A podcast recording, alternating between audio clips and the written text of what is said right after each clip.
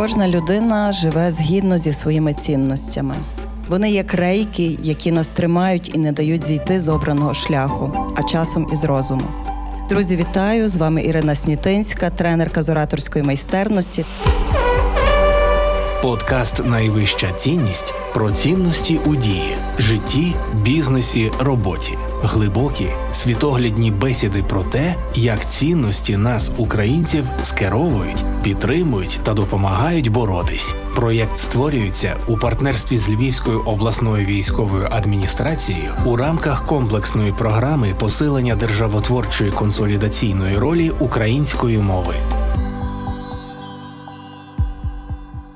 Кожна людина живе згідно зі своїми цінностями. Вони як рейки, які нас тримають і не дають зійти з обраного шляху, а часом із розуму.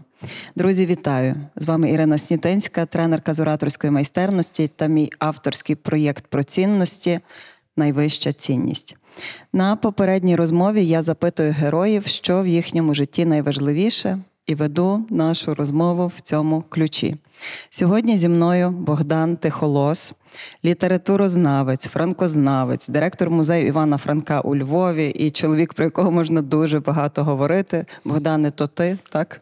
Так, та виглядаю, що це я. Вітаю. Привіт. Привіт. Е, що ти ще про себе можеш додати, крім того, що я сказала? Е, я оце думав собі, е, а що для мене взагалі з того всього найважливіше, так? Бо є якась там так стаття в Вікіпедії чи якесь портфоліо, в якому дохоляри всякого різного. Але я думаю, що особливо ось ці події останніх років, так, від часу повномасштабного вторгнення, показали точно, що головне це є тато своїх дітей, чоловік своєї дружини і друг своїх друзів. Оце Добре, я, я думаю, для мене що в нас теми намалювалися. Тема намалювалася. Добре. Тоді теж про важливе чи про головне кажуть, що Бог це любов. Е, твоя найвища цінність теж любов. Чому любов? І що є твоєю релігією? Е, це може найбанальніша з усіх можливих цінностей. Я певен, що через одного е, твої співрозмовники про це говорять, бо це ти, справді ти важливо. Перший це Серйозно? Кажеш, так. Ні, для мене багато речей в житті цікаві і важливі, але справді, якщо будувати якусь ієрархію цінностей, от те без чого точно не можна, і те, заради чого все решта, то для мене це любов. Це любов страшенно багатоманітна. Е, я люблю так людей. Справді люблю. Я вчуся їх любити, бо любити людей достатньо тяжка справа. Інколи доводиться доводиться пробачати їхні недоліки, зашпортуватись об щось, наколюватись, настромлюватись на якісь їхні колючки, але вони класні. Але ти говориш як ідеальний чоловік. Е, Та ну. Про, про пробачати недоліки. Е, Я точно не ідеальний чоловік. Мені теж є що багато пробачати. Я дуже часто наступаю людям на мозолі, бо я взагалі такий чоловік рухливий, так а отже, е, щось роблячи, когось зачіпаю. І характер в мене далеко не ідеальний. Ні, е, це радше просто досвід. Я не завжди, напевно, доходив до таких висновків. Просто коли ти живеш довший час, робиш багато помилок, а помилки дуже класна штука, вони тебе вчать жити. Ти просто розумієш, що от є речі менш важливі, а є речі дуже важливі. І я почав керуватися з цим критерієм. Якщо я люблю людину, я готовий їй багато пробачити. Якщо я люблю свою справу, то вона мене драйвить, то в мене досить енергії для неї. Якщо я люблю осінній ліс, то я в нього заходжу, вдихаю, і думаю, холєра, я живу, і це класно. От я просто думаю, що дуже багато людей забороняють собі, не дозволяють собі любити наповну. А я розумію, що мій ресурс е, життєвий обмежений. Так, мені зараз 45, Я би хотів бодай ще раз так, аж але 45. аж цілих 45, чи тільки 45. І, і я розумію, що далі наймовірше не 450. І от те, що залишилося, треба не марнувати на всяку фігню фігню, вибачте на слові. Тут можна таке говорити? Можна, я не знаю. Та, я тобі на дурниці. Не хочу е, тратити час на дурниці. У мене немає аж так багато часу. Я хочу займатися тим, що люблю, і з тими, кого люблю. Е, не завжди так вдається, звичайно, не самою любов'ю повен світ. Але просто, якщо ти чітко здаєш собі справу, що для тебе найголовніше, набагато простіше жити, от чесно. Так, колись, як мені мало виповнитися 40, ну гаразд, мені 46, то вже це пос... чудово, ти це посповідався, це я круто. тобі вже скажу. Так. Я знаєш, в Фейсбуці пишуть е, такі дописи в такі дні. Uh-huh. Мені 27 і моїх 27 найважливіших висновків з життя, або мені 31 і 31 порада. Я думаю, мені 40, зараз я сяду і 40 накатаю. Сіла дуже довго думала, довго думала і зрозуміла, що насправді за цей час я дала відповіді на два дуже важливі питання: хто я і чого я хочу І то найважливіше, що я зробила в твоєму в своєму житті. Дуже, так. дуже, дуже ціную це і дуже згоден із тим. Е, Не обов'язково 46 там чи, чи 56 порад. От, але бодай кілька речей, в яких ти певен, цього достатньо, щоб мати внутрішній стрижень, який тобі дає змогу вистоювати перед різними випробуваннями. А як ти зрозумів, що любов це важливо? Е, Ну, Коли може? Є наука любові, якої вчать тебе ті люди, е, серед яких ти є. І перша школа любові це сім'я. І я мав і маю щастя бути любленою і бажаною дитиною. Е, В мене є тато, мама. Так, в мене був повний комплект дідусів і бабусь. Е, Це дуже круто. Е, І я маю сестру. Е, І е, не, не скажу, що в нашій родині завжди все було ідеально. Це неправда. І напевно, той, хто так говорить, той щось замовчує. Але так, мій тато любить мою маму, а мама любить тата. І це дуже круто. Я завжди щоразу розповідаю, що я мені пощастило народитися Так. в щасливій сім'ї, Так. де тато любив маму, а мама Власне, любила. Так, могло, могло чогось бракувати, були різні періоди, були там голодні 90-ті і так далі. Але я знав, що от любов це точно сила і ресурс. Я може не формулював всього для себе так. Але я, я просто оточений був цією любов'ю. Е, Далі я почав просто цікавитися іншими людьми. Е, Звичайно, що мені подобалася дівчатка, і це теж дуже добре. Це дуже важливий аспект любові, без якого е, всі решта, напевно, дуже швидко б зів'яли. От. Але я знайшов своє кохання і знайшов його в дуже юнацькому віці, я б сказав. І от страшно сказати, ми вже з дружиною живемо скоро чверть століття. Хоча, може, ще аж так не виглядаємо, я так сподіваюся. От. І бувало теж всяке різне. В нас далеко нам не можна сказати ідеальний шлюб, і там ми там ніколи не сваримося, та сваримося, з'ясовуємо стосунки, доводимо одне одному щось. Але нам, по-перше, не нудно, нам цікаво і весело. І по-друге, ми зрозуміли, що ну ми справді завдячуємо одне одному дуже багато чим. І нам далі в кайфово, нам класно разом. І я думаю, що це теж велике щастя. А далі це ще одне щастя це щастя батьківства. І справді е, не скажу, що ми там от планували, проєктували і не мислили інакше свого життя, там чи там сиділи в блокноті, розграфлювали якийсь подальший проєкт. Та ні, так не було. Е, Дякувати Богу, дав троє Бог дав е, троє дітей. І я тепер розумію, що немає нічого цікавішого, ніж спостерігати за тим, як вони стають собою. Е, От і я не можу зробити для цього нічого, крім того, що просто любити їх і пропонувати їм ті можливості, які я можу пропонувати. От і, і ще одне наука любові це все те добре, що ми бачимо довкола себе. От ми сидимо зараз у експозиційній залі дому Франка, і біля нас є. Прекрасні акварелі, на яких от в таких химерних формах природа, кольори, фантазії, уява авторки. Е, Чи можна це зробити без любові, не люблячи світу довкола себе, чогось дуже крутого і важливого всередині себе, не прагнучи поділитися з іншими людьми, яких теж любиш? Я певний, що не можу. Не можна абсолютно. Можна бути дуже геніальним і талановитим е, і крутим, е, але якщо ти не маєш цього ресурсу любові, він в тебе вичах. Тобі не хочеться просто жити. От. А якими цінності, які були цінності в твоїй сім'ї, з якої ти в твоїх батьків? Може, якусь історію згадаєш? В мене е, така досить своєрідна родина, достатньо філологічна, е, тому що в трьох поколіннях е, переді мною там суцільні вчителі або викладачі, і переважно української мови літератури або історії. Дід мій, е, один з моїх дідів, закінчив е, історико-філологічний факультет Київського університету. Бабуся теж навчалася в університеті, який тепер Драгоманово називається. Вони страшно любили книжки. І одна із тих перших любовей, е, які були в моєму житті, це любов до книжок. Книжки були довкола, е, і е, просто не читати не було шансів, бо ти просто жив у цьому світі. Але це було не все, були ще люди. Одна із тих історій, які може мене завжди найбільше надихають, це історія моєї бабусі Євдокії Григорівни з дому Судковенко, яка теж була вчителькою, яка втекла колись із колгоспу, із рабського отого селянського статусу, по суті, коли ти не міг навіть поїхати з рідного села для того, щоб вчитися. А потім вона була паралізована, і вона останні 28 років свого життя пролежала прикута до ліжка ревматоїдним поліартритом. Е, І до неї, як до викладачки, приходили студенти у тій кімнаті, де вона лежала, власне, вже в ліжку, з якого вона вже не вставала. Облаштували клас, там стояли такі великі столи, стільці. Е, Я був зовсім малою дитиною, і приходили якісь ці молоді люди. От, і вона їм щось там розказувала про українську літературу. І сам факт, що от до хати, звичайної хати, приходили люди, і вона їх вчила. Для неї це було неймовірно важливо. А потім вона виконувала функцію. такого е, психоаналітика, і до неї приходили різні там її ровесниці, сповідатися в різних там жалях, е, там чи гріхах, чи ще чомусь. Е, І вона теж їх всіх приймала. Ще отримала цілі паки листів величезні. То була епоха до месенджерів і взагалі до інтернету, і навіть електронної пошти складно уявити сучасним людям не було. То вона отримала такі паперові листи в конвертах, які приходили звідусіль. Їх щодня їх там було ціла пака. Там могло бути там півтора десятки якихось різних листів. Вона ще встигала листуватися. І це була найоптимістичніша і найжиттєрадісніша людина, яку я взагалі знав в своєму житті. І оця наука цієї моєї бабусі, е, бабусі Дусі, як її називала бабуся. Хотіла якраз запитати, як її та. кликали. Думаю, я вдоха. та, та, та, та. Її кликали бабуся Дуся, була така коротка форма е, вдома. Вона для мене надзвичайно важлива. І коли вона померла. Я побачив, що ті люди, які здавалося, були такими сильними довкола неї, які допомагали їй врешті, як вони ослабли зразу. Тобто, яка ця людина, яка насправді не могла навіть з ліжка встати, яка вона була для них важлива? Е, Що вона їм давала? Любов. Любов. Життєвий досвід, якусь мудрість свою. Хоча вона ніколи не була така дидактична.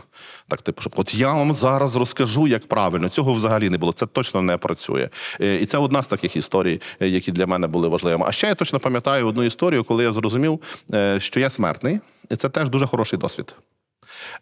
Я йшов зі школи, була гроза літня, і позаду мене вдарила блискавка в сухе дерево. Воно вже було сухе, але так височило понад іншими, і воно спалахнуло як свічка в секунду. Тобто я іду там своїм портфелем зранцем, і от так за правим вухом, як, як зараз пам'ятаю це відчуття, б'є блискавка. Ну, метрів там за 4-5 від мене. Я минув якраз це дерево, і воно таким е, смолоскипом горить. Я не пам'ятаю точно, скільки мені було років, може там 10, 11, десь це такий вік, уже, коли ти вже не зовсім там дитина, але ще там і не навіть не підліток, не юнак. І я зрозумів. Це от може зараз закінчитись. Це могло щойно закінчитися. Е, Мені так похололо все всередині, теж пам'ятаю дуже це, дуже це відчуття. І я зрозумів, що от я не маю безліміту. Е, Життя дитяче, воно як е, подорож безсмертя. Воно ти, ти мандруєш, і ти розумієш, що це ніколи може не закінчитись. І замість того, щоб поринути в якусь чорну депресію, я якось зрозумів, що просто треба не марнувати своє життя. Е, Це може теж пафосно трохи звучить, так? І це не означає, що я не, е, не, не, не лайдакую і завжди зайнятий якимись сенсовними речами. Ні, не про це йдеться. Богдан, Але ти схожий на нормальну людину. Ну, Все дякую. добре. Дякувати Богу. Але е, ось цей досвід такий випадковий, здається, так якось навчив того, що ти повинен думати про головне і не перейматися дурницями. Я переймаюся деякими дурницями, як і всі е, звичайні люди, звичайно. Але все-таки мені здається, що от думати переважно про головне і чітко диференціювати, що найважливіше, а що є, що є дурниця, мені інколи вдається. І що найважливіше? Та то знову буде казати про любов, але не тільки любов. Любов має різні форми. Так, Е, от е, е, ми говорили про любов там до людей, до сім'ї, е, там до друзів. Це дуже важлива форма любові. І без того, напевно, мені як людині суспільній, е, бо я точно не з тих, які е, провели би все життя там на вершку якоїсь гори, спостерігаючи над світом, от як він там розвивається, чи взагалі не спостерігаючи. Але є любов до своєї справи, яку ти робиш. Це дуже важлива любов. Дуже важливо любити те, що робиш, і робити те, що любиш. І якщо ти відчуваєш, що ти займаєшся чимось не тим, то треба щось міняти. Е, Я працював дуже довгий час в університеті Франка, який і досі люблю, і там теж співпрацюю. Е, Але останні там років 10 займався переважно адміністративною роботою. І один мій приятель, е, до речі, там психолог, психоаналітик, лайф-коуч, е, якось приїхав до мене, ми з ним каву пили. Е, Він не збирався мене вчити життю. От я казав там, які там у мене зараз плани, от е, що я збираюся робити. Він каже: слухай, а ти б хотів би тим, що ти зараз займаєшся, займатися через 10 років. От ким ти себе бачиш через 10 років? Ну, ти в тебе все окей, ти, ти, ти там успішний, в принципі, так. Але чи хотів би ти продовжувати цю, цю справу? Я так подумав, думаю, ні, я б не хотів цього робити. Ти бачиш, не всі коучі однакові. Він каже, так. Він каже, ну тоді міняй. І так я опинився в музеї, що для мене було абсолютною авантюрою, е, дуже несподіваною. Я думаю, що для дуже багатьох людей, які мене знали. І вони казали: ти своїм характером і музей. Та ну, та там же ж мухи дохнуть, все порохами припадає. Так, що ти там будеш робити? Ти там передчасно зістарюєшся. Але я прийшов і ми почали разом з командою робити якісь веселі речі для того, щоб нам самим не було нудно. І виявляється, це теж це теж надихає. І ще одна штука, е, третя, е, після власне любові до сім'ї, до людей і любові до своєї справи. е, Це має бути не просто справа, це має бути таки творчість. Мені би було дуже нудно, і мені взагалі нудно, коли я займаюся е, чимось одним, і воно перетворюється тільки на рутину. Е, Тобто обов'язок це важливо. Але якщо немає вогню креативності, якщо не з'являється якихось ось, ось цього моменту, коли народжується якась нова ідея, навіть не обов'язково тільки в мене самого, ну тоді життя не цікаве. Тому третя е, важлива форма любові це власне, це власне творчість. І от тепер останніми часами мені найбільше подобається бачити творчість і цей потенціал не тільки в собі самому. Ні, я страшно крутий, я тобі собі дуже подобаюся далі. Але більше в комусь іншому. Скажімо, приходить до мене моя Дарина, якій шість, і приносить е, таку ляльку, яка вона виготовила з паперу, повирізала її волосся, порозмальовувала, і вона така, ніби вона зійшла з картин Пікассо. Дружина жахається, каже, слухай, а чого в неї обличчя так наполовину перекреслено? Скаже, слухай, це супер круто. Я реально вражений, як вона це, як вона це зробила. Це дитина, яку ніхто цього не вчив. Або вона малює песика якогось, якимись такими загугуленими, що я би ніколи не здогадався так робити. Або ми разом із командою займаємося улюбленою справою, брейнстормимо. Е, Ми хочемо зробити новий проект, і в нас в когось з'являється ідея, і ми обов'язково її так фільтруємо спочатку. І, і я так бачу, коли хтось дуже часто зовсім несподіваний. Ти про цю людину не сказав би. Е, Вона там мовчазна, спокійна, наприклад, не така варіатка, як я. Не сказав би, що вона е, здатна на таке породити. І вона щось там каже: а може ми зробимо так? Або назвемо цей проєкт так. Я так дивлюся. Це ж круто, це реально круто. Оцей момент це такий інтелектуально-естетичний оргазм, якщо хочете. Коли е, ти бачиш, що от воно тут зараз народилося, і ну це реально. Ти ще не знаєш, чи воно життєздатне, але воно реально круте. Оце мені теж страшно подобається і дуже мене інспірує.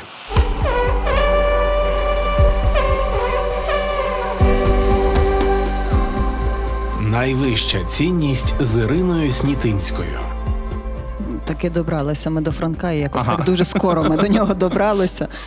Я тобі трохи про себе розкажу. Супер. М, Лис Микита в своїм замку по обіді меду склянку приспокійно спорожнив. Та, Сів у крісло, люльку курить і нічогося не журить, зла, мов наче не чинив. Я згадувала вчора, готуючись до нашої розмови, коли я вперше почула про Франка, і це було мені було шість. Я хворіла, не пригадую, чи то вітрянкою, чи ще якоюсь ангіною. І та книжка, яка у всіх однаково виглядала, у мене той більший формат був.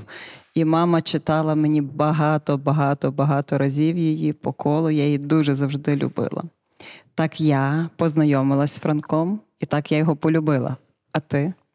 Е, Я, як і кожна нормальна українська дитина, знав казки Франка. Е, Є збірки Фарбований ще... лис. Фарбований лис насамперед, так, і інші казки зі збірки, коли ще звірі говорили. І лис Микита для мене теж багато означав. Е, і водночас я був не дуже типова дитина, тому що казки мене тримали не дуже довго. І я е, захопився там науковою фантастикою. Я там перечитав всього Жуля Верна, е, потім перейшов на всяких індіанців і там Фенімора Купера і Мейнріда і всіх решта. Е, Я уже в першому класі перейшов на ту лектуру. Тому сказати, сказати чесно, ось ті тексти, про які ти говориш, вони для мене важливі. Вони є таким світлим спогадом з дитинства. Але по-справжньому я для себе відкрив Франка як когось дуже особливого, з ким би я хотів і далі спілкуватися уже в старших класах. Це було випадково достатньо, тому що я отримав завдання прочитати один з найнудніших творів Івана Франка Борислав сміється, та ще й не закінчений. Але слава Богу, я тоді замість нього прочитав інші твори. Е, Вдома був такий багатотомник Франка, е, коричневий. 50. Ні, ні, на жаль, Не то був тільки 20-томник, ще старіший. І е, зазвичай у останньому томі є показчики. І я, як чемна дитина, учень хотів знайти, де ж той Борислав. Е, і сягнула рука по останній том, а на місці його не виявилося. Замість нього був 19-й. Я розгортаю, і там пише філософські праці. А я в той момент цікавився трошки філософією. От думаю, хм. Цікаво, він писав якісь філософські праці. Е, Розгортаю, там пише, що таке поступ. Я думаю, справді, що таке поступ? Я не знаю, що таке поступ. Там мислі о еволюції в історії людськості. е, людськості. А ми е, про еволюцію там говорили на уроках біології, яка мене теж дуже цікава, там дарвінізм, бла бла бла. Я думаю, цікаво, Франко, отой, що писав віршики і казки, виявляється, він цікавився такими проблемами. Я розгорнув цих кілька праць, почав читати, а він так пише, ніби зі мною говорить. Простою людською мовою, українською мовою з таким гарним західноукраїнським е, галицьким колоритом, але зовсім, вибачте, я скажу так, не випендрюючись.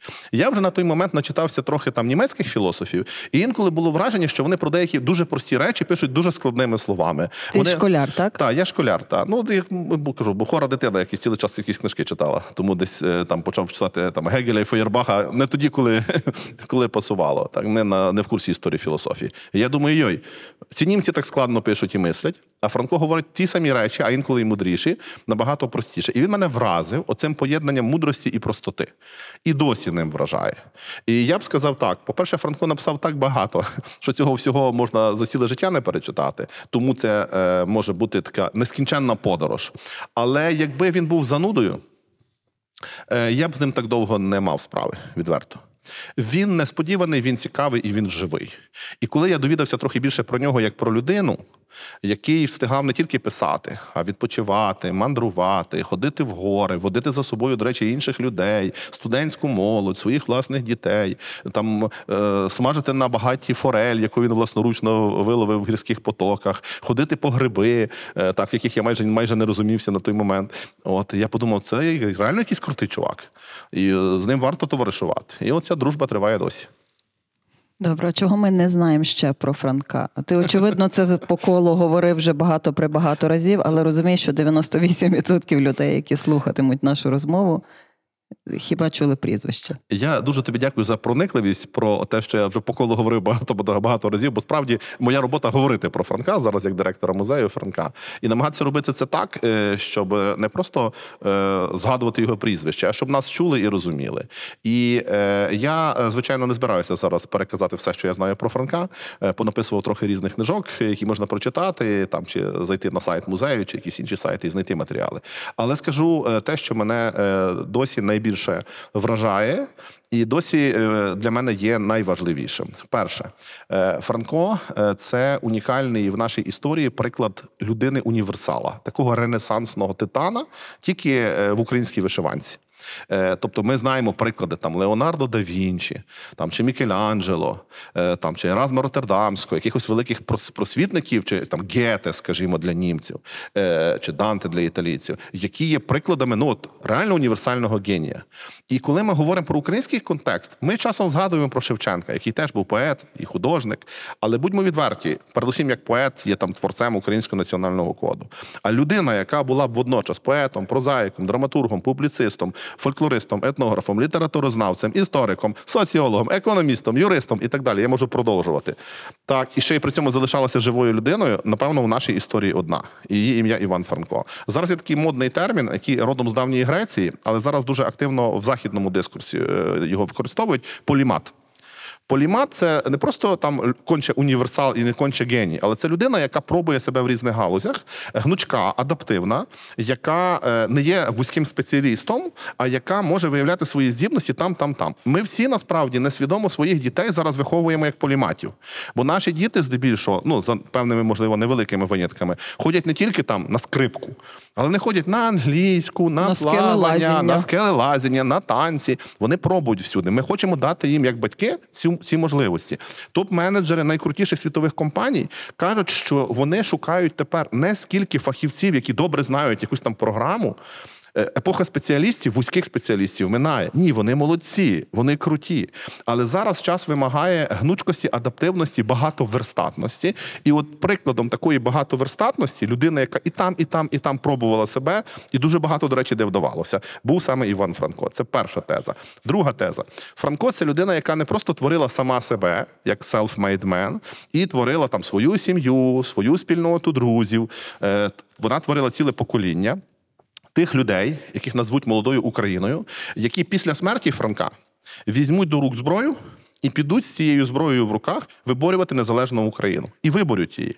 Так, е, вона стане ненадовго державою е, в 20 столітті, в 17-21 роках. Українська Народна Республіка, Західна Українська Народна Республіка. Але якби вони тоді, оці діти Франка, і не тільки зараз я сказав фігурально, діти, так, ніби покоління, Живі діти Франка, його сини, е, Тарас, Петро, які були там січовими стрільцями. Якщо вони б її тоді не вибороли, то я не знаю, що було в 91-му році, і я не знаю, що було в 2022 році. Тобто, ідея того, що Україна гідна бути не просто нацією, а державою, це точно ідея, яка завдячує е, своєю появою Франкові. Тобто, Франко для мене це також великий конструктор української нації, Е, не просто людина, яка от мріяла про Україну, що вона колись буде, а людина, яка почала системно, як з кубіків Лего, вибудовувати оцей проєкт. І він, як філософ політичний, як політик практичний, е, наприклад, там очільник радикальної партії, е, він почав цей проєкт розбудовувати тоді, коли всі казали: та слухай, та це не без шансів. Наш тобі та Україна, та її не може бути. Ти взагалі Галицький русин. Україна це десь там за Збручем, там е, чи навіть за Дніпром. Е, Лишися того ровера, будь поляком, будь німцем, але він обирає цей проєкт. І якщо ми сьогодні з тобою сидимо тут, у домі Франка, в Національному музеї Франка, говоримо українською мовою про дядька, якого малює на українській національній валюті, імені якого називають цілі міста, як Івано-Франківськ, чи там купу вулиць, площ і так далі. Ну то напевно, от саме тому варто про нього говорити. І третє, і останнє. Я сказав дуже пафосні речі. Франко як націотворець, Франко як універсал і полімат. А тепер скажу зовсім не пафосно. Е, історія. Франко, е, батько чотирьох дітей, мусив завжди знайти місце, де трошечки усамітнитися для творчої праці.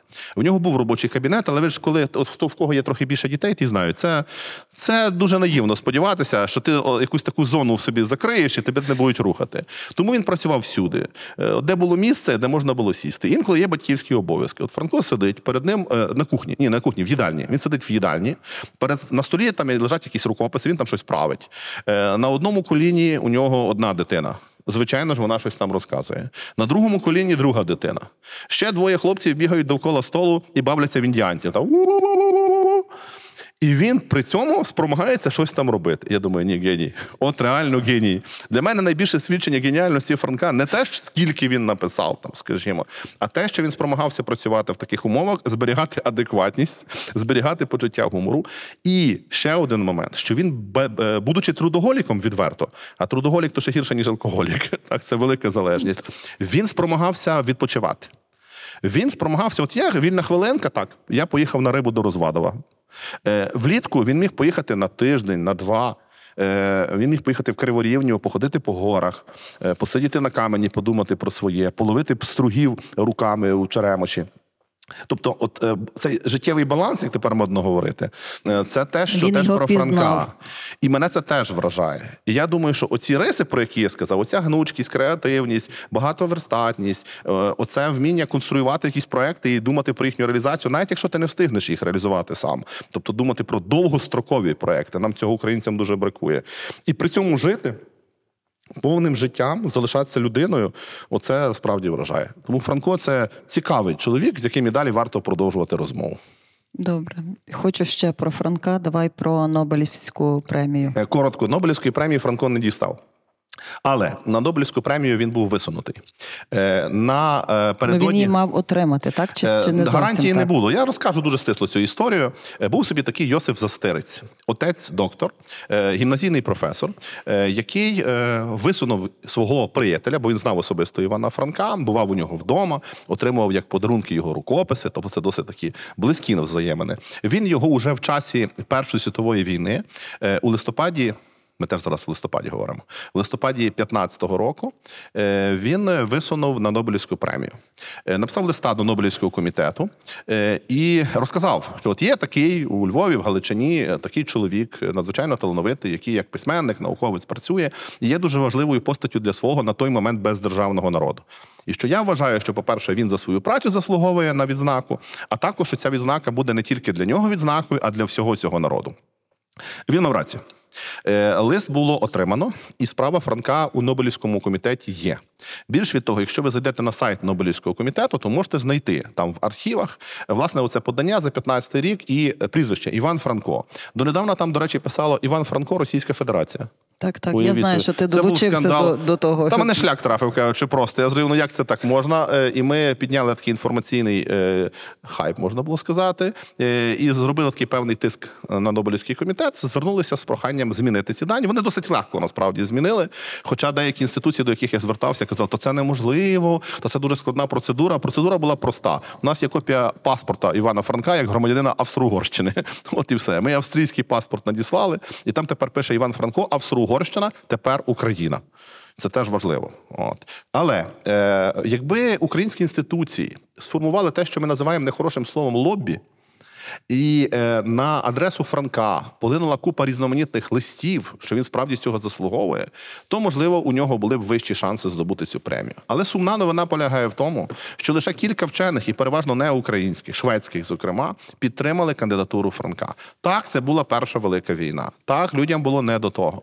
Але на жаль, українці не показали солідарності в підтримки свого великого представника, свого генія, який мав шанси цю премію здобути.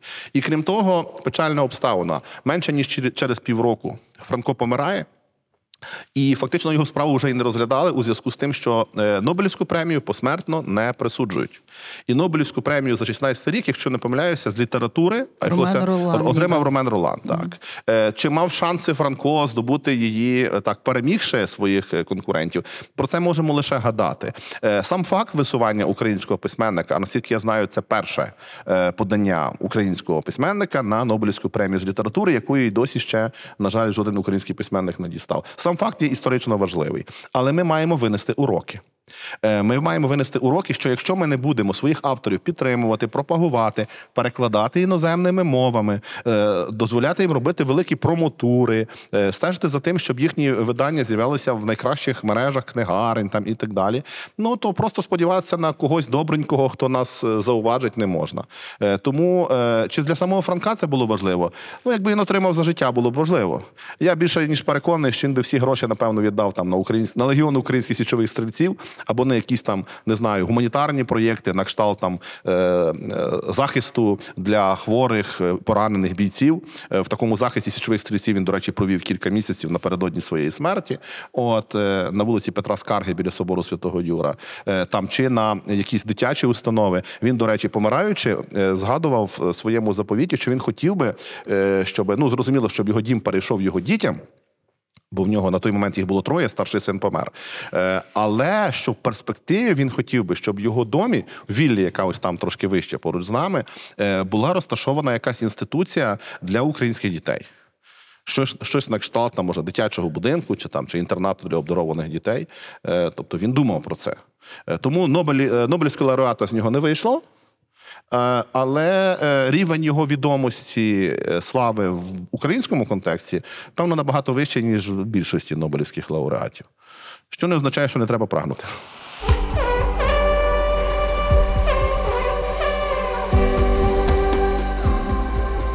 Проєкт створюється у партнерстві з Львівською обласною військовою адміністрацією у рамках комплексної програми посилення державотворчої консолідаційної ролі української мови.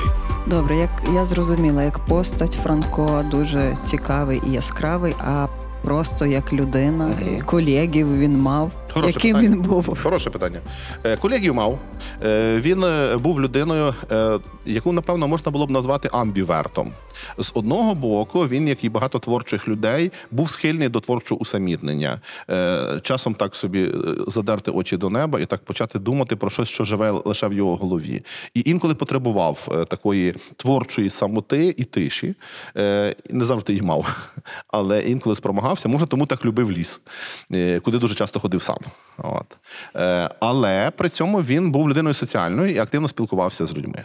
Е, У нього були, наприклад, гімназійні приятелі, приятелі зі школи, кажучи такою простою мовою, з якими він підтримав взаємини впродовж всього життя.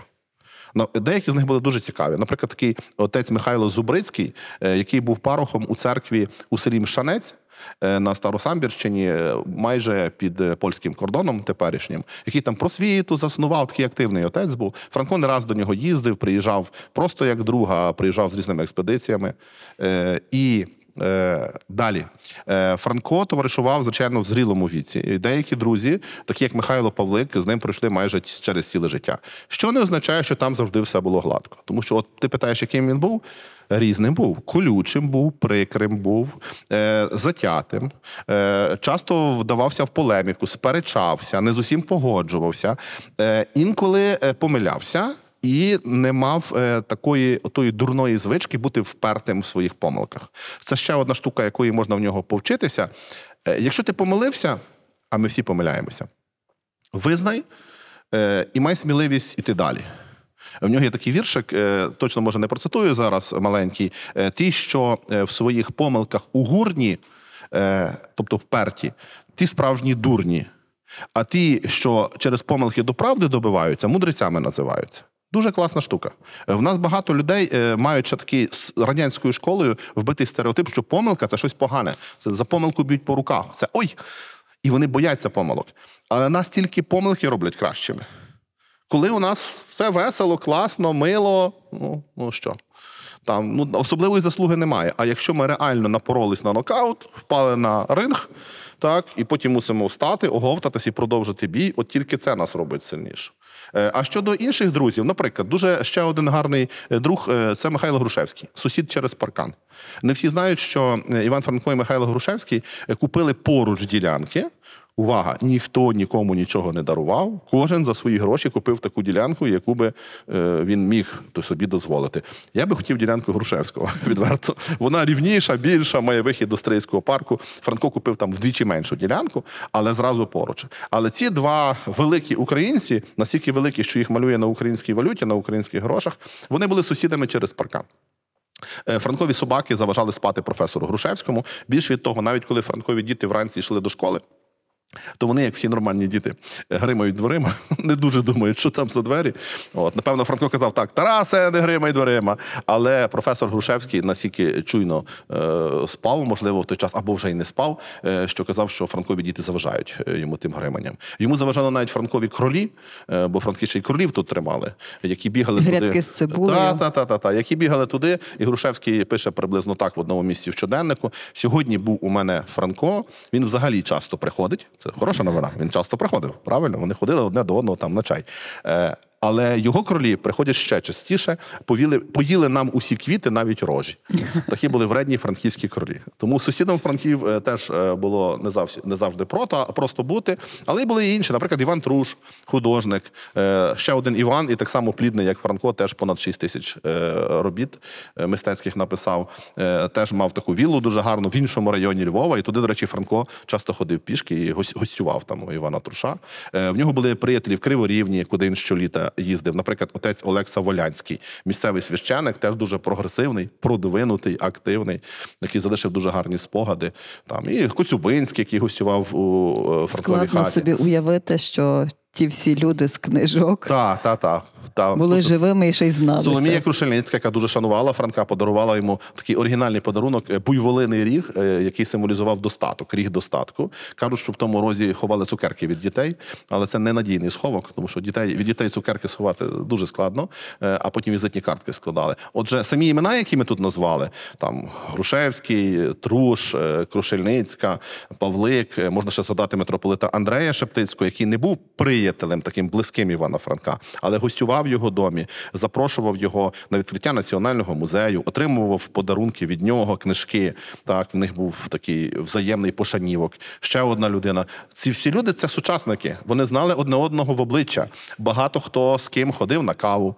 Е, Ходив інколи на пиво чи на добре вино. Франко того теж не цурався, до речі, шляхетних напоїв. Не мав жодних залежностей, жодного спогаду про те, що передав куті меду, немає. Але добре вино в хорошому товаристві любив вихилити. І міцніші напої, такі як е, мед е, питний, хорошої міцності. Шляхетний теж напій, про нього можна окремо говорити. Та й таке, от такий був цілий чоловік, і я думаю, що цей чоловік і можливий був завдяки тому, що не замикався сам на собі, а що мав ось цих друзів, і що е, не шкодував свого часу на спілкування з ними.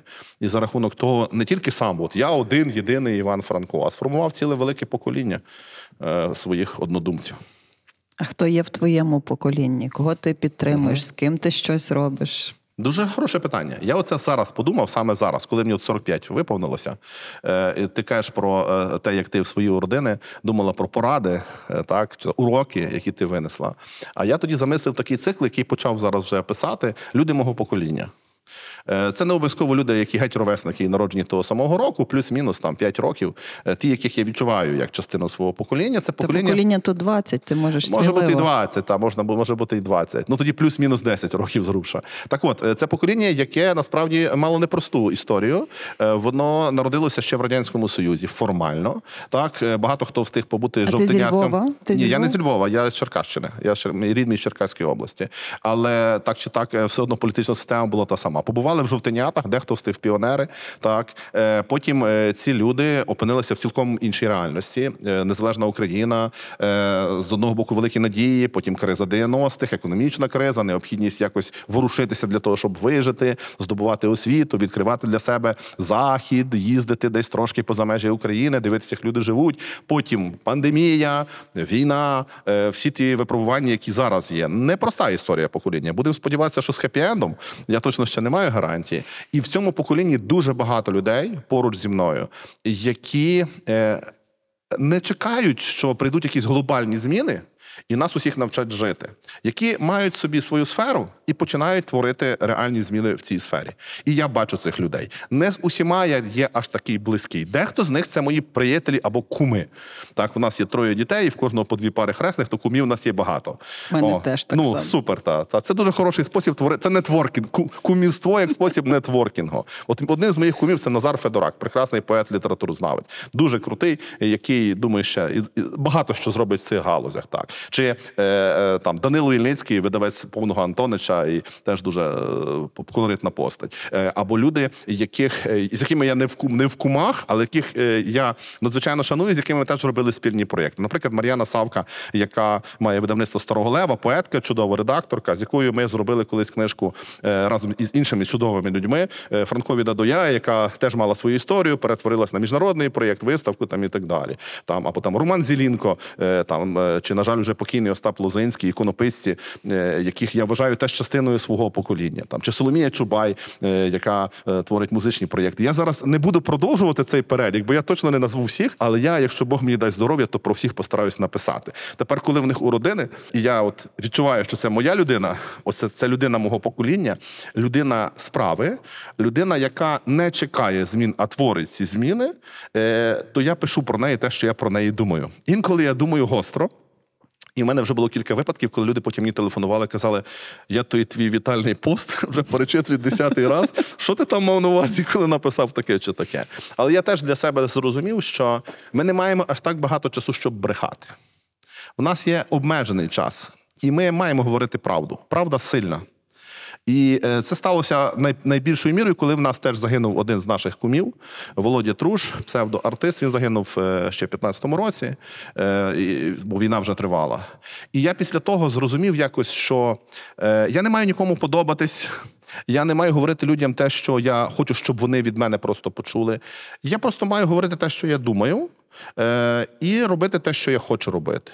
І що це набагато сильніше. І я хочу встигнути сказати тим людям, яких я люблю. Ми про любов говоримо, так? Є багато людей, яких я дуже сильно люблю. І я це відчуваю, особливо тоді, коли їх починає бракувати. Не тільки я один. От ми про Остапа Лозинського згадали. Згадай, е, яким плачем обізвався Львів, коли пішов Остап передчасно. Це людина нашого покоління. Так, я не пам'ятаю, котрого року саме там народження, але, молодший, це, але це все одно наше покоління. Це саме з тих людей, які не чекали, поки там щось зміниться, а починали творити ці зміни. Він гуртував довкола себе людей. І я розумію, що е, я особисто, і може ще багато хто не встигли сказати. Того, що тепер говорять про Остапа, дуже важливо це робити вчасно, щоб ми відчували енергію любові одне одного. От якщо от я відчуваю, що ти робиш круту справу, то не треба соромитися сказати: слухай, Ірино, це класно, те, що ти робиш. Е, може чимось допомогти. Давай зробимо щось в домі Франка. Я Або вже- вже розумієш, план. розумієш, е, тобто не треба на це чекати. Багато людей соромляться і чекають, а колись там десь. А цього десь може не бути, і колись може не бути. Тому важливо, важливо цією енергією любові ділитися вчасно. Та, ця блискавка, я бачу, тобі нагадує і Нагадує. нагадує. Та, і я вдячний цій блискавці. Вона мені так осяяла дорогу. Добре, давай не про любов, а трохи про кохання. Нарешті, так. Нарешті ми почнемо про головне. Та, ну розкажи щось про кохання. Про кохання не треба говорити, коханням треба займатися товариство. І то дуже впритул і активно. От е, кохання буває дуже різне, і теж треба дати йому право бути різним. Я точно не є е, автор, який напише якусь там науку любові, науку кохання, тим паче. Е, Вона має дуже багато різних проявів від тілесних до всяких високодуховних, і вони всі однаково класні. Насправді, Е, я думаю, що дуже важливо знайти своє кохання. І я не впевнений, що, е, ну, що ми тут володіємо всіма картами, так, бо багато з тих карт нам підкидає Бог. От. Чи доля, чи як ви її там називаєте собі, як хочете, залежно від того, в що ви вірите. Але дуже важливо не прогавити цю людину. Так. І мати достатньо сміливості закрутити цю всю історію. От, а потім мати достатньо мужності і терпіння не втратити того всього, що ти е, здобув. Е, Я думаю, що е, не всіх, е, і я твердо знаю, що не всіх історія сформується так, як у мене. І кажучи відверто, я би і не ну, якби мені так сказали, що ти от одружишся в 20 років, і потім 25 років ти будеш з однією і тою самою жінкою жити, родити, родити Не дітей. тільки 25, то і- набагато ні, це, довше. Це початок, це початок, так? Я б, напевно, і багато хто, хто мене знає, знає, хто та своїм темпераментом, своїм характером, своїм колом спілкування, вони б, напевно, не повірили, що так, що так буде. Так? Але так є. Бо я маю цей шанс. Ну і я пробую бути відповідальним щодо е, цього шансу. Е, але знаєш, е, найголовніші речі, які стосуються кохання, це речі, які не піддаються раціоналізації. Е, Вони ні, ні в які таблички не вкладаються. У мене був один дуже гарний приятель, і далі є. Він дуже класний, але він такий раціоналіст. І він підшуковував дівчат, е, з якими хотів мати стосунки, так ніби мав якусь анкету. Там відзначав собі так: ага, оце є, того нема, того бракує. Борщ, а підходить. борщ такий. Е, та, ну навіть не, не тільки про, про борщ йдеться, от, про все йдеться, бо це комплексна штука. Ти ж любиш людину цілу, так, а не тільки її борщ. От, можна і без борщу взагалі. Борщ можна надбати в інший спосіб. Е, так от, е, і я бачив, що йому дуже, дуже складно. Коли домінує розум, і ти не відпускаєш серця, е, то досить складно цю історію Він будувати. не є в стосунках далі. Є в стосунках, має дружину, має, має, має двоє дітей, все гаразд. Але мені здається, що він отримав весь цей шанс зреалізувати ці свої мрії по-справжньому, а не просто там зустрічатися з тим чи тим. Тоді, коли він собі дав спокій, відпустив, і воно все якось саме собою пішло. Я думаю, що без кохання дуже сумно. І я думаю, що е, без кохання може стимулювати трохи сумних віршів, або музики, або навіть якесь кіно, от коли його бракує, але жити так довго не можна. Е, і е, також я думаю, що кохання це штука, яка дає свої плоди різні. Е, Кохання е, реалізується так чи так в різних дітях, чи просто в дітях, як в нових людях, яких ми здатні зробити з Божого благословення, е, чи в якихось творах, чи в якихось справах. Хтось садить сад, хтось будує дім для тих самих дітей. Потім виявляється, що вони там не хочуть жити і розлітаються по світу. Хтось малює картину. Тобто, це дуже дуже сильно стимулює насправді. І я теж знаю, що от зараз ми говоримо зараз війна, так. І є дуже багато людей, які на передньому краї зараз ми тут розмовляємо в теплому залі, а вони десь там в мокрих окопах, умовно кажучи. Так е, е, дуже багатьох із них, напевно, може навіть більшість, тримає не тільки обов'язок. Обов'язок це крута штука, він стимулює. Франко навіть якось написав: любов не обов'язкова, а почуття обов'язку обов'язкове. Та, бо обов'язок це про обов'язок, а любов це про любов. Але тримає їх, надихає, мотивує кохання.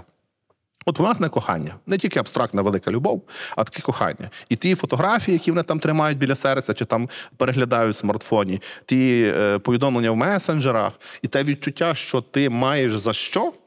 І маєш для кого, і маєш до кого повертатися. І що яким би ти не повернувся, є люди, які тебе кохають, які тебе приймуть будь-якого. Оце дуже сильно стимулює.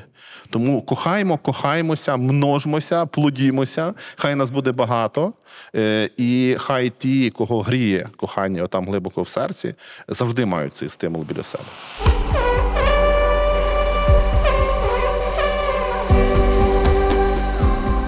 Найвища цінність на радіо Сковорода. Дякую, але я ще не буду ставити крапку Та в не коханні. І навіть не три крапки. Буду розпитувати тебе про, про любов і про кохання. Так Прошу. от. Я, оскільки мала прекрасний приклад батьків, Мгм. де вони любили один одного, що це означає? Вони вдвох багато часу проводили, вони кожного дня перед сном розмовляли, вони відпочивали разом, вони мали схожі інтереси при всій своїй абсолютній різності.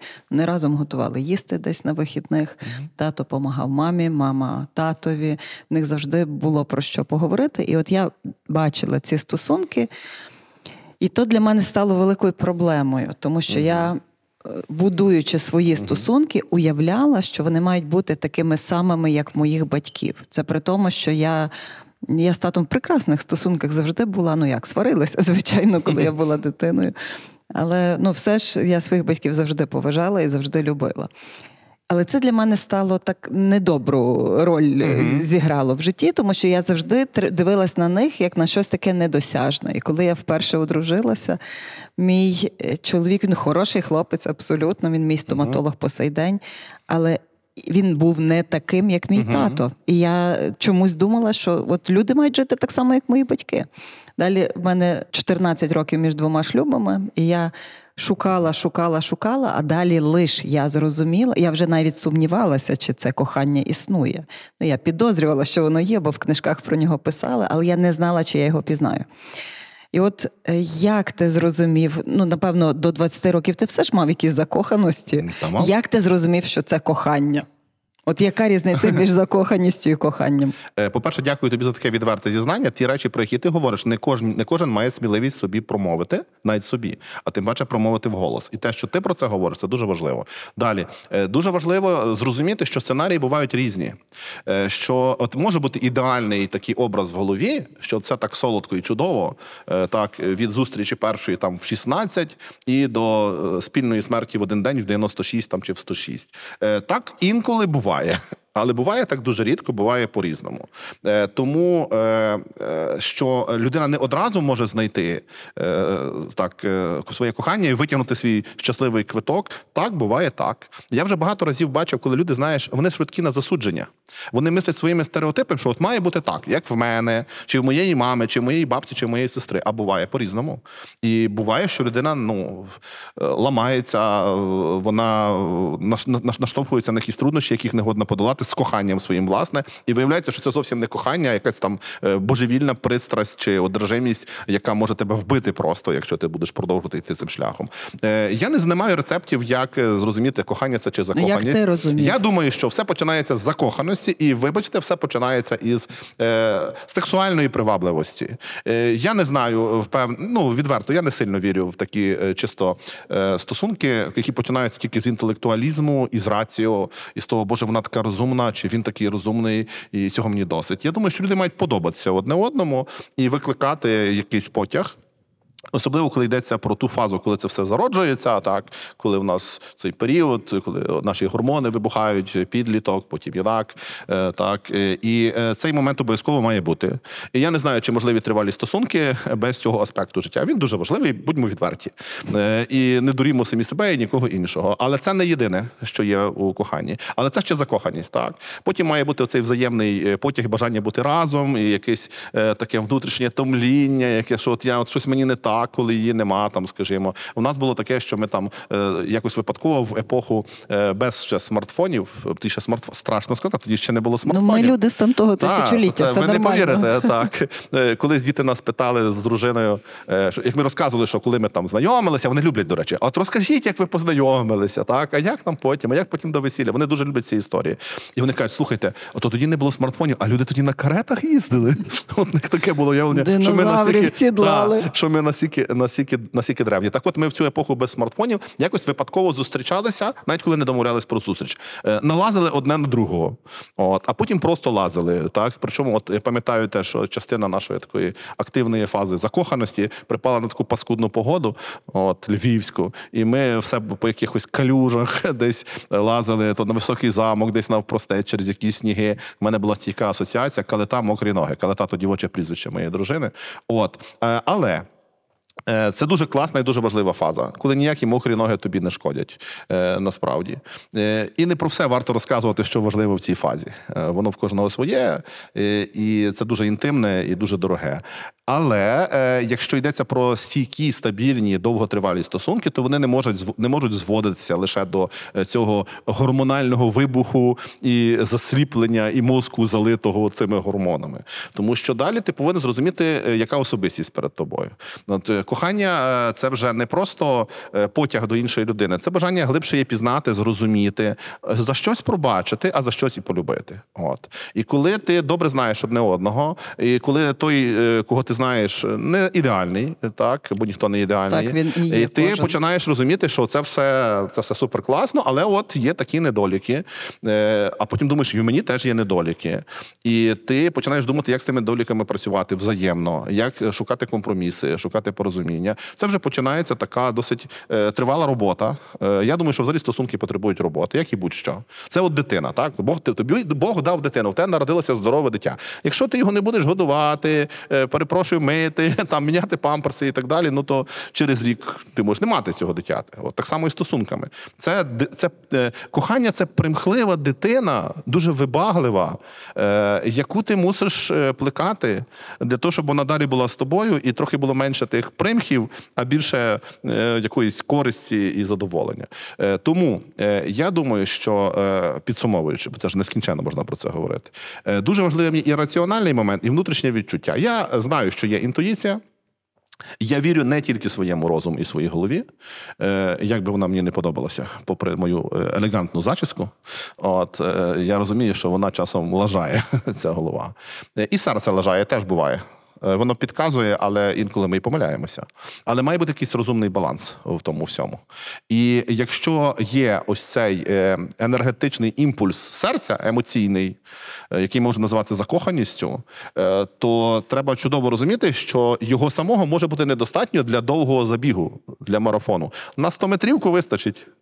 Але якщо вам цікаво далі, то ви маєте вмикати Треба голови. тренуватися. Треба тренуватися. Чи от ти танцями займаєшся, так? Так. Танець це ж це так потім виглядає, коли ви вже виходите на е, сцену, розумієш, е, і е, ви танцюєте, всі думають, боже, це дивовижна магія, яка народилася, не знаю, десь на небесах. А вона не на небесах народилася. Вона народилася внаслідок дуже тривалої тяжкої е, праці. Е, і так само, як і з вихованням дітей. Тобі здається, що от ти ж знаєш, як правильно, ти йому розкажеш, і він буде так робити. Ніфіга. Зовсім не так. Це дуже тривалий насправді процес, але це страшенно цікавий процес. От. І доки я думаю, що ще одна важлива штука е, має бути цікаво разом. Цікаво. Е, Тобто, що це не з мусу, не просто тому, що так зручно, не просто тому, що це звичка. От ти казала про батьків, які розмовляли е, там щовечора. Сильно підозрюю, їх ніхто не заставляв. Вони е, розмовляли, бо їм цікаво разом. Ми нещодавно, особливо перед повномасштабним вторгненням, дозволили собі подорожі без дітей, кілька подорожей. Це так класно, це правда? так це неймовірно. Ти ніби народжуєшся знову за світ. Ми вдячні дітям, що ми їх вже могли там лишити на певний час дідям бабі, не десь дідові бабі, скажімо. Е, От і коли ви знову просто двоє, і вам далі цікаво, е, так і відкривати світ, і бути разом просто. Ну це круто. І бути дорослою людиною, в цьому це прекрасно. Так, ця дорослість, от ти розумієш, про що я говорю. Так, я розумію. Взагалі, оця зрілість, так, не оця юнацька збаламученість з голови. Вона теж була прикольна, класна. Але коли ти вже от зважено до якихось речей підходиш і вмієш отримувати е, таку. Дистильовану насолоду від Ти вже життя. знаєш, хто Та, ти, та. чого ти хочеш. Це дуже круто. І це дає дуже велику силу внутрішню. От. І тобі так, наприклад, по цим балах, що там хто про тебе думає, чи про вас думає. Тобі важливо, що думаєш про себе ти і ті люди, яким ти справді довіряєш, яких ти любиш. І це ще одна сила любові. Гарно. А дітей в яких засадах вико- виховуєте? Якщо так можна Хороше, це сказати. е, Теж дуже хороше питання, яке, напевно, зразу собі ставить кожен, е, е, хто е, це є батьком там, чи матір'ю. От, е, я скажу, що е, ну, ми виховуємо їх от 13 чи там 14 років е, наших дітей. Е, Між першими двома 3 роки різниці, і потім ще е, там 5 років різниці, фактично 4-5 років різниці. Е, І е, е, ми вчимося взаємно одне в одного. Е, у своїх абстрактних уявленнях я собі думав, е, що я, от е, я ж такий крутий, вже і досвідчений порівняно з ними, що я свій батьківський авторитет зможу інвестувати в їхнє майбутнє і вплинути на них, щоб вони були такими, як би я хотів. Ці стереотипи дуже швидко розбилися об е, жорстку стіну реальності. І в яких засадах ти питаєш? Е, ну, напевно, якщо сказати коротко, то в засадах свобод, на засадах свободи і гідності це взагалі людські засади. Е, ми почали розуміти, е, що так, ми відіграємо важливу роль в їхньому житті, ми впливаємо на це життя, ми встановлюємо певні рамки, даємо певні можливості та й просто їх годуємо там і вбираємо, поки що, сподіваюся. Але вони це окремі люди. І це зовсім не копії маленькі нас. І І всі не різні, так? Так, вони всі дивовижно, неймовірно різні. Вони і зовнішньо різні. У мене одна там блондинка, друга брюнетка. Ну так грубо зрубше кажучи, одне темненьке, друге світленьке з двох доньок. От і характери в них різні, і маніпулюють вони тобою по-різному. Е, і от і між собою вони вибудовують різні стосунки. І якщо ти наївний думаєш, що вони просто будуть робити все за твоїми правилами, якими б крутими і правильними ці правила не були, то з цього нічого не вийде. Їм треба давати свободу бути собою. І я бачу, що от, е, досвід тих родин, зокрема, до речі, родини Франків, які, вибач, не нависають над дітьми. Із своїми системою правил і цінностей і норм просто живуть разом, так і дають їм можливість розвиватися так, як вони хочуть. Син Франка Петро був такий самий полімат, як батько, але він був футболіст, хімік, інженер, винахідник, авіатор. Тобто, взагалі не тато, взагалі в якихось інших галузях. Це дуже важливо оце їм дати. Е, Дуже важливо шанувати гідність дитини від найменшого, найменшого віку, може від маминої утроби ще. От тому, що ти повинен розуміти, що ти маєш справу з особистістю. Е, І навіть якщо вона тобі не подобається, ти, звичайно, маєш їй сказати, що вона тобі там в чомусь не подобається, але не розраховуй на швидкий ефект. І ще один важливий момент, е, про коли йдеться про засади, вже чисто методичні. Е, Одноразова акція не дає ефекту. І все це, це історія довга. Тобто е, ти не повинен сподіватися, що от воно зробили не так, ти сказав як, е, там, накричав, поставив кут, і це спрацює. Не спрацює. Дуже часто е, надто надмірний тиск може породити хіба спротив. Зробити так, щоб тебе твої діти зненавиділи, можна досить легко. Насправді намагайся їх перекроїти під свій копил, жорстко контролюй і перетвори хату на казарму. І вони тебе дуже швидко занавають і будуть тільки чекати, коли вони тебе позбудуться і десь втечуть.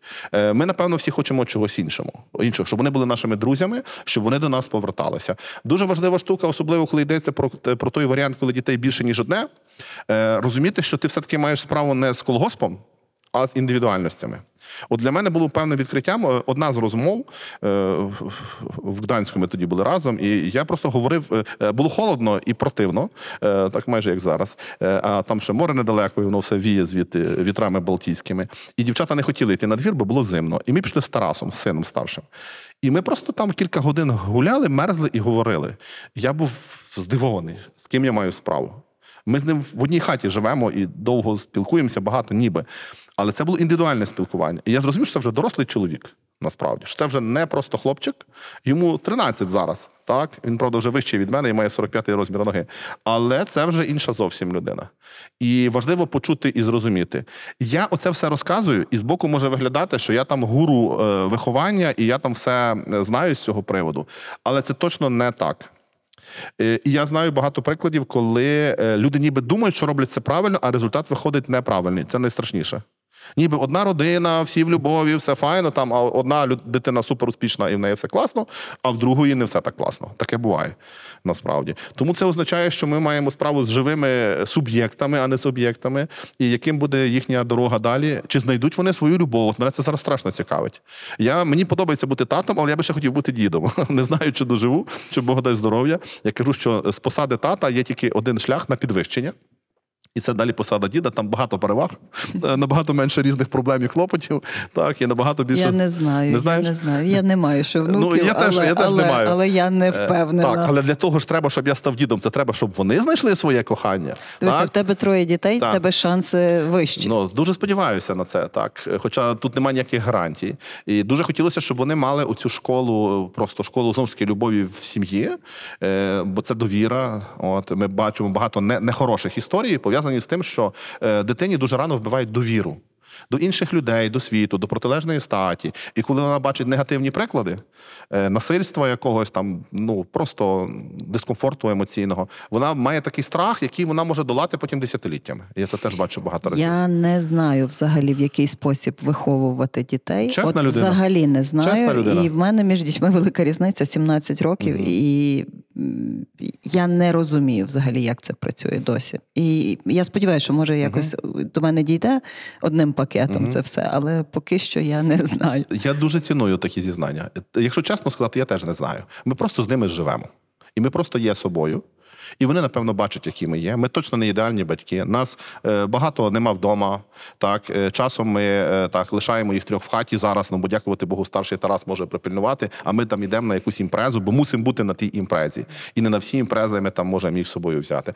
Але ми разом мандруємо. Ми стараємося, щоб ми мали ось цей час, коли ми просто щасливі разом, і це не назва якогось серіалу. Так, коли ми просто беремо, сідаємо в авто і їдемо. В принципі, байдуже куди. Далеко, близько. Ну чим далі, тим краще, і щоб менше телефони е, нас відволікали. Але всякі море, гори і просто е, якісь не знаю, готелі в засніженому лісі, де нікого більше нема, там чи прогулянки якимись красивими містами, якесь морозиво, е, так на якомусь, навіть не в кафе, а не знаю, на якихось пеньках може потім згадуватися набагато більше, ніж все те, що ти їм купиш. От. І от оце, на це не варто шкодувати грошей е, і будь-чого, і часу. От якщо одна порада, мандруйте разом. І взагалі я теж навіть дружині був сказав, от це ми все про любов говоримо, про кохання, важливо це сказати.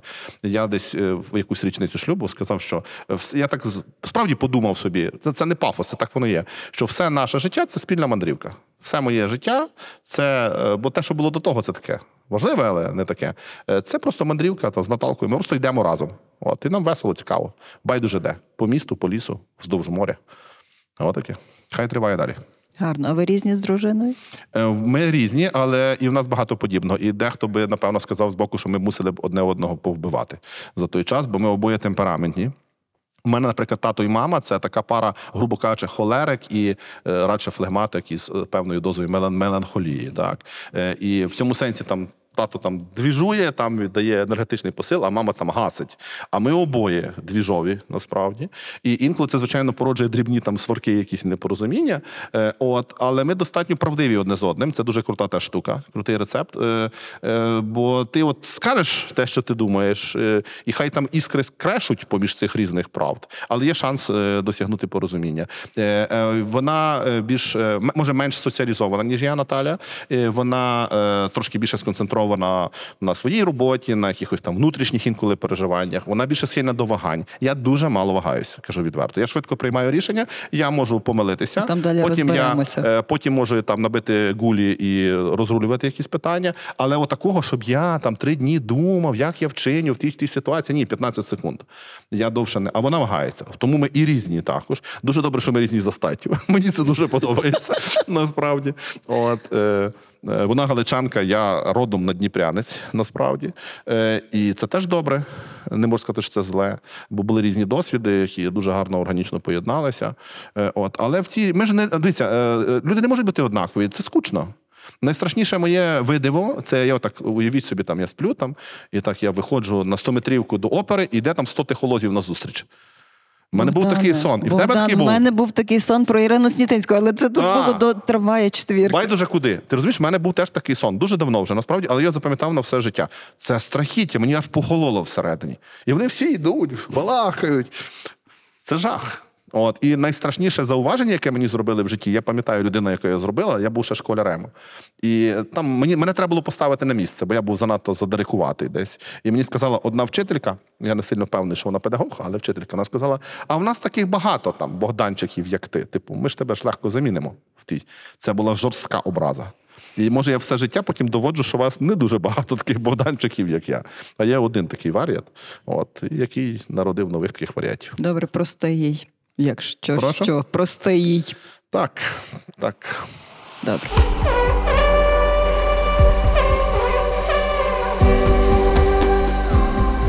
Подкаст Найвища цінність про цінності у дії. Е, Чому я запитувала тебе, чи ти зі Львова? Угу. Бо я пам'ятаю, що в моєму дитинстві у Львові було страшенно багато російської мови. Угу. Дуже багато. І в школі так само, і, і, і пізніше її стало суттєво менше. Насправді, українську я добре вивчила, хоча я з українськомовної сім'ї. Угу. Е, і я слухаю, як ти говориш. Ти говориш так як ми говоримо тут у Львові, і ще й наголоси добре ставиш. Разом вмієш казати, а не разом. Як е, таке питання, як ти вчив українську, і, і питання, як вчити зараз людей українською? Хороше питання. Е, Мені було дуже легко вчити, тому що моя родина є е, цілком українською і українськомовною, а крім того, ще філологічно стурбованою. Е, Тобто, е, моя, е, моє мовлення е, з дитинства формувалося на зразках навіть не діалекту е, того регіону, де я народився, е, Черкащини, це є історична Гуманщина, де кажуть гоїрок і гумань, е, а на засадах радше літературної мови, тому що мама і тато українські філологи, бабуся український філолог, дідусь, з якими ми певний час мешкали в одній хаті, е, історик, теж історико-філологічний факультет закінчував. І в нас вдома говорилося, е, сперечалося і любилося українською. І я рідко контактував з якимись носіями інших мов, тому що конкретно цей, оцей регіон, ця частина Черкащини, це вже насправді Поділля, навіть а не Надніпрянщина, е, і етнічно, і мовно досить чиста. Там не так багато було якихось інших впливів. От місто Гумань, уже Умань, так, так там було інакше. А це, це село Тальянки, там є навчальний заклад, в якому працювали там всі мої родичі, можна сказати, і всі переважно викладали українську мову. Тому у мене ця проблема, ця, ця проблема не стояла.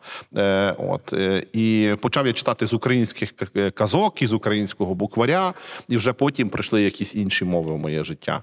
Е, е, я е, по- по-справжньому зіткнувся із такою, може, е, мультиетнічністю якраз у Львові, вже коли я вступив до університету сюди. І я побачив, що дуже багато всяких різних людей, різних мов. Ну, переважно це також був фактор російської мови. І я згоден з тим, що був період, коли у Львові було дуже багато чути російську. Зараз її теж е, стає чути, але з інших міркувань через міграційні процеси. Я думаю, що в цьому є теж різні виміри, і добрі, і погані. Е, Так, львів'янам некомфортно часом, українськомовним львів'янам. І е, вони стикаються із різними побутовими конфліктами на цьому ґрунті. Але водночас е, це дає шанс, оце вимішування людей, дає шанс на пошук порозуміння на вплив середовища, і якраз на те, що багато людей, зокрема з внутрішньо переміщених осіб, які тут опинилися, які вдома не розмовляли українською і взагалі не вірили, що вона може існувати в публічному просторі відверто.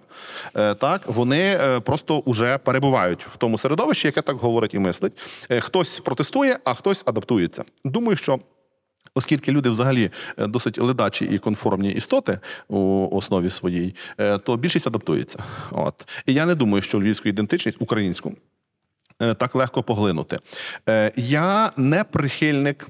Е, Агресивних е, методів у е, навчанні мови я переконаний, що має бути законодавче поле, і воно вже по суті є, яке каже, що в нас одна державна мова українська, і що не знаючи українською, ти не можеш здобути високої освіти, там наукових титулів і регалій, успіху у там державних структурах, якихось високих щаблів влади. Так мені здається, що в бізнесі ще багато що треба про це думати. Бо я знаю, наприклад, що в деяких країнах, наприклад, в Німеччині, ти не можеш розпочати бізнес, якщо в тебе немає мовного сертифікату, який засвідчує, що ти говориш німецькою. Богдан говорить: я не прихильник агресивних методів. Чекай, я почав з того. Так от, має бути рамка, е, має, вона має бути. І це мають бути прозорі, зрозумілі, на законодавчому рівні прийняті правила. Але я не я впевнений, що якщо е, на людину кричати, от проста побутова ситуація, Так. і казати: Ах, ти ж сволоч така, от говори негайно українською, це тільки спротив викличе. Тільки спротив. Я думаю, що зміна мовного коду потребує часу. Я думаю, що навчання дітей е, так, е, це тяглий процес. І е, для того, щоб вони відчули себе рідно і зручно і комфортно, треба створювати позитивний імідж української мови як чогось дуже крутого, сучасного, що асоціюється з успіхом і з позитивом в житті. Треба позбуватися негативних стереотипів, що українська мова це мова літератури, селянської, затурканої, забитої, плаксивої, сопливої е, і так далі. Е, Треба показувати приклади, коли е, мовою говорять успішні люди. І роблять це органічно і круто, і весело. Хочеться говорити цією мовою. Як багато хто вчив іноземні мови, особливо ще в радянський час, е, коли не було цієї високої культури, філологічної освіти, інших вивчення інших мов. Е, Люди просто хотіли слухати Бітлз там, до прикладу, і розуміти, про що вони співають. Так, і люди вчили бодай якісь окремі слова для того, щоб просто розуміти. Е, Там чи коли люди хотіли дивитися якесь хороше кіно і дивилися його польською, чи мультики. Так? Хлопаки не плачу. І так, е, так люди вивчали мову, навіть не вивчаючи її там в школі, просто тому, що вони хотіли споживати культурний продукт. Тут тому тут місточок між культурою і мовою е, дуже очевидний. І я думаю, що чим більше буде дуже якісного, крутого, конкурентного на світовому рівні е, українського культурного продукту. Е, як мовного, так і не тільки мовного. Так не обов'язково це мають бути літературні тексти. Лише це може бути музика, кінематограф, е, медії, врешті, які дуже сильно впливають. Е, тим кращі шанси, що ця мова буде вивчатися, всотуватися просто як губкою, просто шкірою. От, але коли я казав, що я не прихильник агресивних методів, я мав на увазі, що пропонуючи тим нашим насамперед співвітчизникам, бо йдеться передусім про них, тим українцям, які мають досвід ось цього перепрошую, покрученого сколіозом рускості хребта, е, так, які почувають себе навіть, може, малоросами більшою мірою, так відверто. Вони так себе не називають, е, так, але почувають себе внутрішньо більшою мірою малоросами, ніж, власне, українцями політично свідомими. Е, якщо ми не будемо пропонувати позитивних програм, які не відштовхують, які не принижують людину, не ставлять в незручне становище, не кажуть, а ти там розумово відсталий, перепрошую. Ми думаємо, як ми говоримо з людьми з різними особливостями фізичними, так і ми намагаємося їх не ображати. Е, там ми різні насправді, і в цій ситуації ми маємо, по-перше, об'єктивно визнати, що ця проблема існує і що є ці люди, і запропонувати їм якісну пропозицію, е, як освітню, так і неформальну освітню і культурну, е, щоб вони відчули, що. Їм раді, їх хочуть, і якщо вони будуть будуть робити кроки назустріч, то їх чекають якісь хороші речі. А якщо їх чекає просто ненависть і відторгнення, це дасть зворотній ефект. Можу сказати лише одне слово амінь. Амінь. Так. Ну що, Богдане, будемо завершувати нашу Послали. розмову. Дякую тобі щиро. Мені було дуже цікаво з тобою говорити насамперед. Це дуже і було, і було дуже багато любові. Дякую. І... Дякую тобі щиро. Дякую, Ірино. Дуже тішуся, що ми це зробили в домі Франка. Це був такий сеанс любові в домі Франка. І я рівно ж можу сказати, що я вдячний і за ту відвертість, і за ті мудрі запитання, і за ті мудрі очі, в які було приємно дивитися і говорити те, що я думаю. Без тебе цього б не було. Танцюють двоє. Дякую. Дякую. Друзі, з вами був подкаст Найвища цінність. Я його авторка та ведуча Ірина Снітинська і чудовий чоловік Богдан Тихолос. Друзі, живімо в цінностях. Дякую. Кожна людина живе згідно зі своїми цінностями. Вони як рейки, які нас тримають і не дають зійти з обраного шляху, а часом із розуму. Друзі, вітаю! З вами Ірина Снітинська, тренерка з ораторської майстерності. Подкаст Найвища цінність про цінності у дії, житті, бізнесі, роботі, глибокі світоглядні бесіди про те, як цінності нас, українців, скеровують, підтримують та допомагають боротись. Проєкт створюється у партнерстві з Львівською обласною військовою адміністрацією у рамках комплексної програми посилення державотворчої консолідаційної ролі української мови.